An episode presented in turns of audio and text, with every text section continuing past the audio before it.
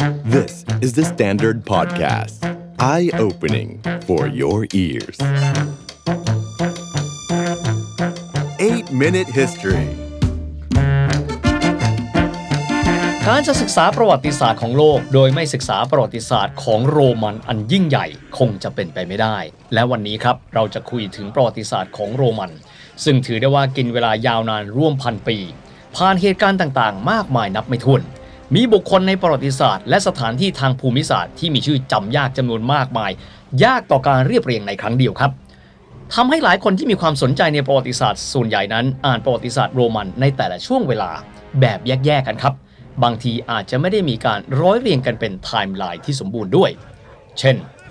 อาจจะลำดับเวลาไม่ถูกระหว่างการบุกเกาะบริตาเนีย สงครามทาสสปาร์ตาคัส การกำเนิดของพระกุมารเยซู การสร้างโคลอสเซียม สงครามคาร์เทจ ส่วนไหนเกิดก่อนส่วนไหนไม่ง่ายต่อการไล่เลียงครับ หรือแม้แต่ยุคจักรพรรดิองค์ต่างๆ ที่เราเคยได้ยิน คาลิกูล่า ออกัสตัส นีโร ดิโอเคลเชียน ตรายานอส เฮเดรียน ออเรลิอุส คอมโมดุส ยากต่อการเรียงลำดับครับ แต่ทั้งนี้ทั้งนั้นการไล่เลียงประวัติศาสตร์ตามลำดับเวลามีความสำคัญต่อความเข้าใจเชิงเหตุเชิงผล และพัฒนาการทางประวัติศาสตร์ของโรมันด้วยครับ วันนี้ประวัติศาสตร์ 8 นาที จึงมีความพยายามในการร้อยเรียงเหตุการณ์ต่างๆ ให้มีความสมบูรณ์ เพราะการเรียงลำดับเวลาที่ถูกต้อง จะนำไปสู่การเข้าใจโรมันในเชิงเหตุเชิงผลได้อย่างถูกต้องตามไปด้วย episode ต่อจากนี้ไปครับ จะพูดถึงโรมัน จนกระทั่งถึงการแตกของกรุงโรม โดยกองทัพของอัลเลริก ในปีคริสตศักราชที่ 410 หรือจะต่อไปสิ้นสุดที่จักรพรรดิองค์สุดท้ายก็คือออกุสตูลุสหรือโรมูลุสออกุสตุสในอีก 66 ปีต่อมา โดยที่จะไม่เอาความเป็นไปของจักรวรรดิไบเซนไทน์หรือโรมันตะวันออกที่มีศูนย์กลางที่คอนสแตนติโนเปิลมารวม เพราะถ้าหาไม่แล้วคงจะยาวนานไปมากๆ ก่อนที่จะไปลำดับเวลาครับ ขอพูดถึงภูมิศาสตร์ของโรมันกันซะก่อน เพราะภูมิศาสตร์ของพวกเขาจะทำให้เราเข้าใจถึงการขยายอาณาจักรครับ รวมถึงภัยคุกคาม อาณาจักรต่างๆ อาณาระยะชนชาติพันธุ์ต่างๆ ได้ง่ายขึ้น ว่าพวกเขานั้นมาจากทิศทางใดและมาอย่างไร แตกต่างจากอาณาจักรทั่วไปครับ โรมันนั้นไม่ได้เป็นพื้นแผ่นดินเดียวกันทั้งหมดครับ แม้ว่าจะเริ่มต้นที่คาบสมุทรอิตาลี แต่สันฐานของจักรวรรดิโรมัน เป็นจักรวรรดิที่มีพื้นที่อยู่รอบๆทะเลเมดิเตอร์เรเนียน มีทะเลเมดิเตอร์เรเนียนอยู่เป็นศูนย์กลาง ดังนั้นคู่สงครามของโรมัน ส่วนใหญ่จึงเป็นรัฐที่อยู่รอบทะเลเมดิเตอร์เรเนียน อีกประการหนึ่งครับ คือการที่จักรวรรดิโรมันนั้น มีเทือกเขาแอลป์อยู่ตอนบนทำหน้าที่เป็นเหมือนปราการธรรมชาติที่ใหญ่มหึมา ป้องกันพวกเขาจากอาณาระยะชนทางตอนเหนือของแอลป์แต่ขณะเดียวกันมันก็ทำให้ความพยายามในการขยายจักรวรรดิของพวกโรมัน ขึ้นเหนือไปยังพื้นที่ที่พวกเขาเรียกว่าเยอรมาเนีย หรือเยอรมันในปัจจุบันนั้นเป็นไปได้ค่อนข้างยาก ดังนั้นจึงไม่น่าแปลกใจครับ ที่ในเยอรมันนั้นจะมีซากวัฒนธรรมโรมันจำนวนน้อยมากทั้งทั้งที่มีพื้นที่ใกล้กันมากครับ ที่จะมีบ้างก็คือที่เมืองโคโลนครับซึ่งในสมัยนั้นมีชื่อยาวๆว่าโคโลเนียคลาวเดียอาราอักริปปิเนซิอุม หรือเรียกสั้นๆว่าโคโลเนียอักริปปินาการเข้าสู่เยอรมันของพวกเขาคือชาวโรมันต้องอ้อมเทือกเขาแอลป์ไปทางทิศตะวันตก ขึ้นเหนือผ่านดินแดนโกในฝรั่งเศสเป็นปัจจุบัน จึงไม่แปลกครับถ้าหากว่าดูรูปจักรวรรดิของโรมันแล้ว พวกเขาขยายอำนาจขึ้นเหนือตรงๆ จากคาบสมุทรอิตาลีได้ค่อนข้างจำกัด เพราะพวกเขามีอุปสรรค ซึ่งก็ขณะเดียวกันก็เป็นแนวปราการธรรมชาติก็คือเทือกเขาแอลป์ โดยเฉพาะอย่างยิ่งส่วนที่มีความสูงและคดเคี้ยวยากต่อการเดินทัพดังนั้นหากดูแผนที่จะพบว่าการขยายอำนาจของพวกเขา มีขีดจำกัดในตอนขึ้นเหนือ ซึ่งภูมิศาสตร์ตรงนี้จะทำให้เราเข้าใจประวัติศาสตร์โรมันได้ง่ายขึ้นด้วย ก่อนที่จะเจาะลึกในส่วนต่างๆ อย่างค่อนข้างละเอียด ขอเริ่มต้นด้วยการฉายภาพใหญ่ย่อๆ ให้เข้าใจกันก่อนครับ โรมนั้นเริ่มต้นจากการเป็นนครรัฐเล็กๆครับ พวกเขามีการปกครองแบบสาธารณรัฐ ที่มีวุฒิสมาชิกก็คือ senators เป็นสภาผู้ปกครอง พวกเขามีการขยายอำนาจขยายดินแดนทีละน้อย ระหว่างการขยายอำนาจก็ต้องมีการสู้รบจากกองกำลังอาณาจักรต่างๆ ไม่ว่าจะเป็นกรีกคาร์เทจที่อยู่ตอนเหนือของแอฟริกา ก็คือตอนใต้ของเมดิเตอร์เรเนียน ก่อนที่จะชนะสงครามพิวนิกครั้งที่หนึ่งสถาปนาตนเป็นจักรวรรดิโรมัน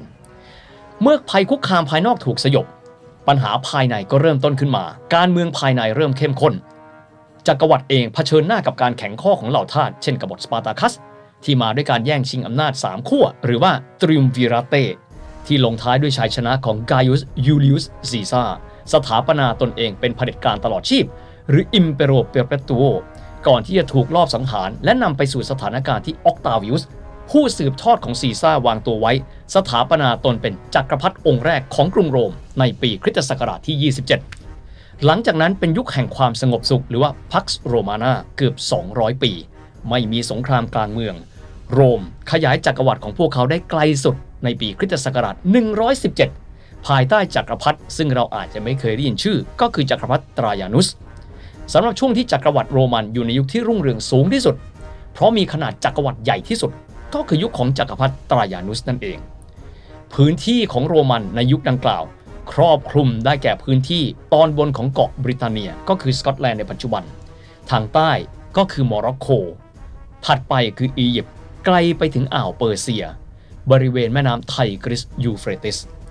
โรมยุคทองมาสิ้นสุดในช่วงการเปลี่ยนจากจักรพรรดินักปราชญ์มาร์คุสเอาเรลิอุส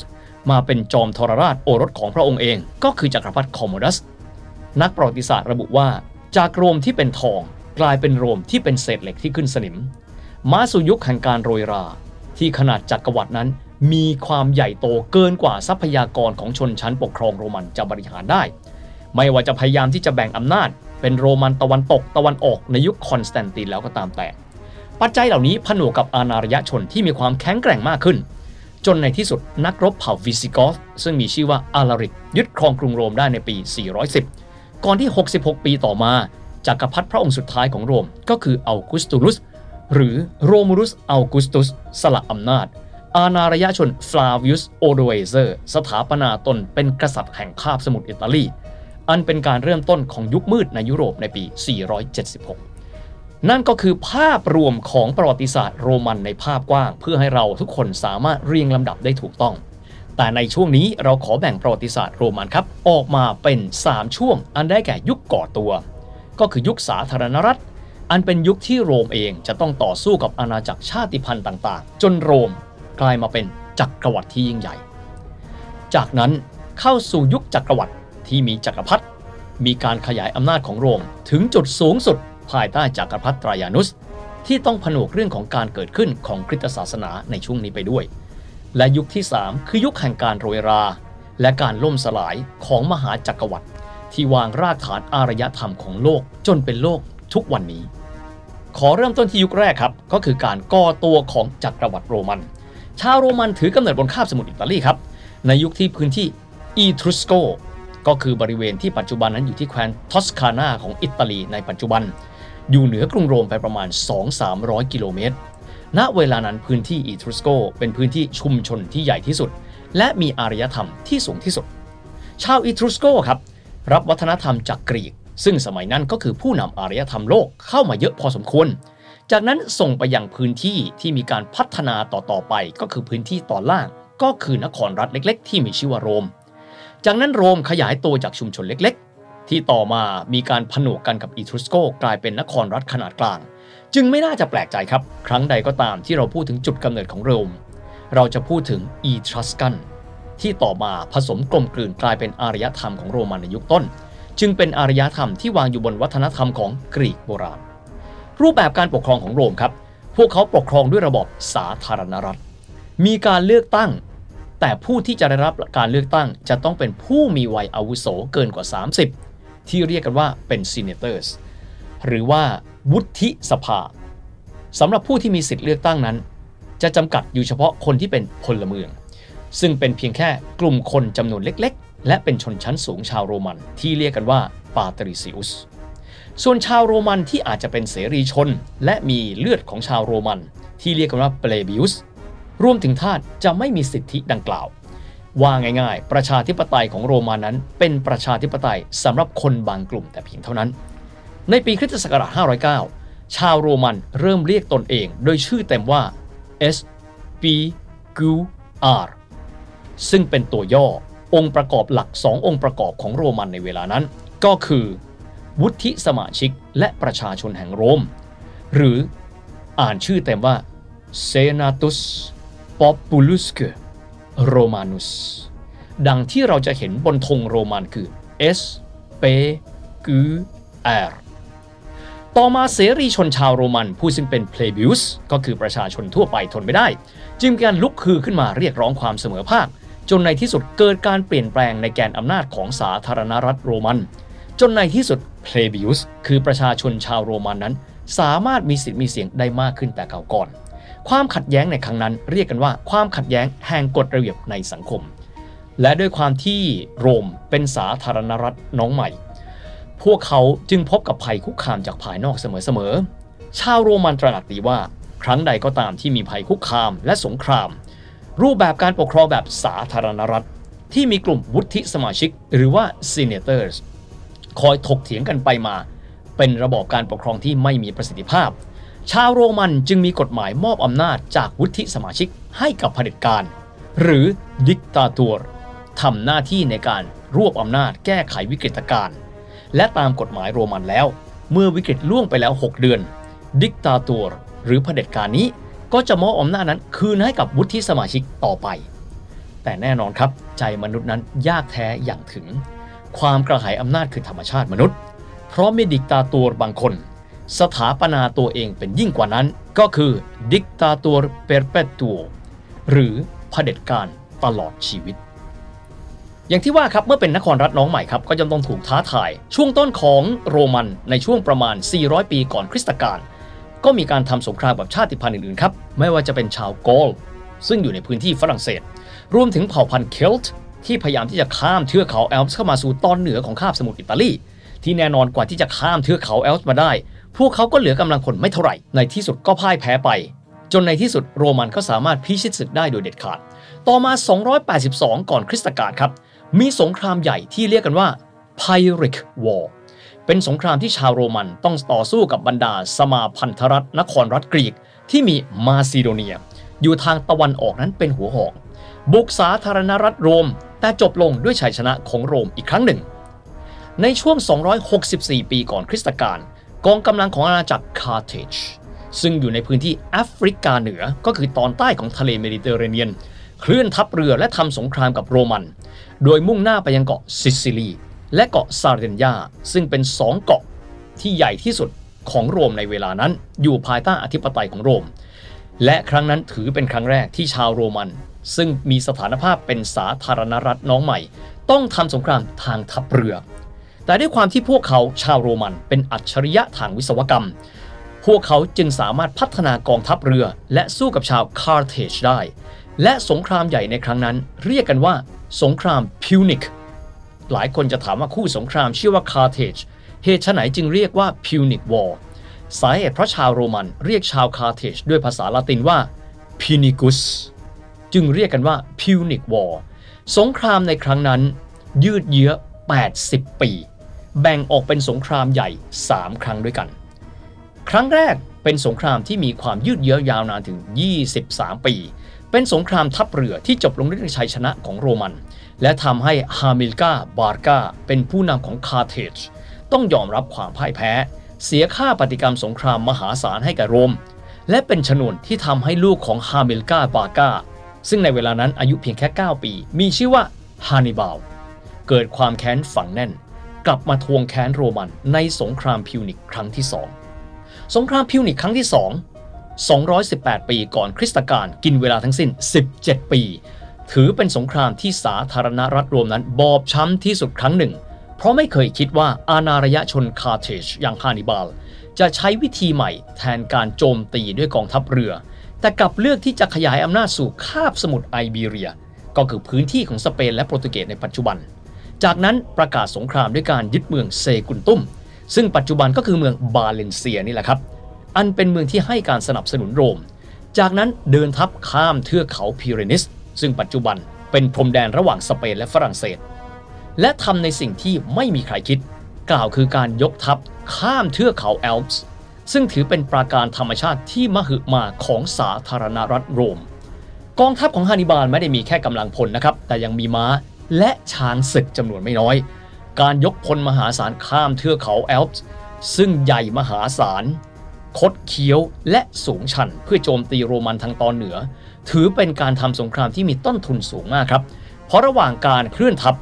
ด้วยความอันตรายของเทือกเขาแอลป์ทำให้กองทัพของฮานิบาลนั้นเสียไพร่พลไปเกือบครึ่ง ก่อนที่จะเริ่มรบกับพวกโรมัน แต่ระหว่างทางพวกเขาได้มีกำลังหนุนจากชาวกอลที่ก็ต้องการโจมตีชาวโรมันเหมือนกัน แต่การยกทัพมาตีด้วยกองทัพบบก แทนที่จะใช้กองทัพเรือคือสิ่งที่ชาวโรมันไม่เคยคิด และพวกเขาไม่เคยคิดว่าจะมีกองกำลังมหึมาใดสามารถข้ามเทือกเขาแอลป์มาได้ ดังนั้นจึงเจอการโจมตีแบบเหนือความคาดหมาย และในที่สุดในสงครามด่านแรกที่เมืองกันเน ทหารโรมันตายและโดนจับเป็นเฉลยมากกว่า 1 2 0 0 0 0 คน แต่แทนที่ชาวคาร์เทจนั้นจะเข้าโจมตีโรมันโดยตรง เขากลับเดินทัพลงใต้ของอิตาลีก่อน และยึดเมืองคาปัว ซึ่งปัจจุบันก็คือเมืองนาโปลี และโน้มน้าวให้อดีตคู่สงครามของโรมอย่างมาซิโดเนีย ซึ่งก็คือนครรัฐกรีกที่ใหญ่ที่สุด ร่วมกันโจมตีทางตอนใต้ หาทางยึดเกาะซิซิลีและซาร์เดนยาอีกครั้งหนึ่ง ชาวโรมันเพลี่ยงพล้ำยาวนานครับ จวบจนกระทั่งพาบิอุสคอร์เนลิอุสสคิปิโอแอฟริกานุสรับตำแหน่งในปี 200กับ9ก่อนคริสตกาลและที่สุดสามารถเอาชนะกองทัพของฮัสดรูบัล ซึ่งเป็นน้องชายของฮานิบาลได้สำเร็จ ในศึกที่มีชื่อว่าเมตารุสตอนกลางของอิตาลี ไล่ฆ่าศึกชาติพันธุ์ผสมคาร์เทจ นูมิเดีย มาซิโดเนีย และโกลออกไปจากคาบสมุทรอิตาลีเป็นผลสำเร็จ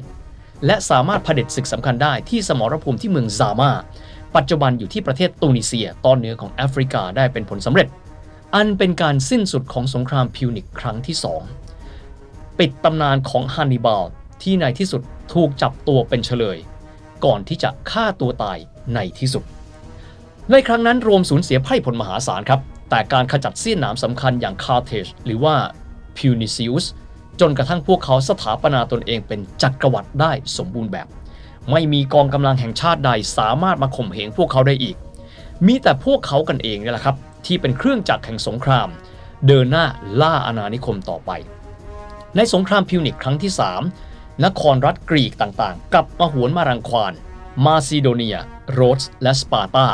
รวมตัวกันทำสงครามทัพเรือ แต่ที่สุดมันเป็นบทพิสูจน์ว่าไม่มีใครสามารถต้านทานสาธารณรัฐอันทรงอำนาจที่ชื่อว่าโรมันได้ ในที่สุด โรมจึงกลายเป็นสุดยอดจักรวรรดิในพื้นที่เมดิเตอร์เรเนียน หลังสิ้นสุดสงครามพิวนิกทั้ง 3 ครั้ง ชาวโรมันยิ่งใหญ่เหนือทะเลเมดิเตอร์เรเนียนโดยสมบูรณ์ และเรียกทะเลแห่งนี้อันเป็นจุดเชื่อมของแผ่นดินต่างๆ ว่า mare Mediterraneo mare แปลว่าทะเลครับ medi แปลว่าระหว่าง terranea แปลว่า ระหว่างพื้นที่ แต่เรียกด้วยความภาคภูมิใจว่า mare nostrum หรือทะเลของเรา หลังจากเป็นหนึ่งในทะเลเมดิเตอร์เรเนียน ภัยคุกคามของพวกเขาคือภัยคุกคามบนผืนแผ่นดิน จากการก่อตัวของชนเผ่าในเยอรมเนียและเทรเซียน ซึ่งอยู่บริเวณตอนเหนือของนครรัฐกรีก ในช่วงเวลานี้มีหลักฐานครับว่า สัญลักษณ์อินซีโรมัน หรือที่เรียกกันว่าอากิลาโรมานาถูกพัฒนาเป็นสัญลักษณ์ของกองทัพโรมัน หรือที่เรียกกันว่า Legio Romanus ในช่วงปีที่ 110 ก่อนคริสตกาลนั่นเอง ในตอนหน้าครับ หลังจากที่โรมันสถาปนาตนเองเป็นมหาจักรวรรดิแล้ว ภัยคุกคามที่ยิ่งใหญ่ไม่แพ้การเติบโตของเหล่าอนาระยะชนเผ่าพันธุ์อื่น ๆ ก็คือการเมืองภายในของโรมกันเองนั่นแหละครับ ในตอนหน้าจะพูดถึงการเมืองภายในของโรม ยูลิอุสซีซ่านำไปสู่การสถาปนาจักรพรรดิพระองค์แรก จากรุ่งเรืองเป็นดินแดนทอง สู่กลายเป็นจักรวรรดิแห่งเศษเหล็ก และความรวยราในท้ายที่สุด The Standard Podcast. Eye opening for your ears.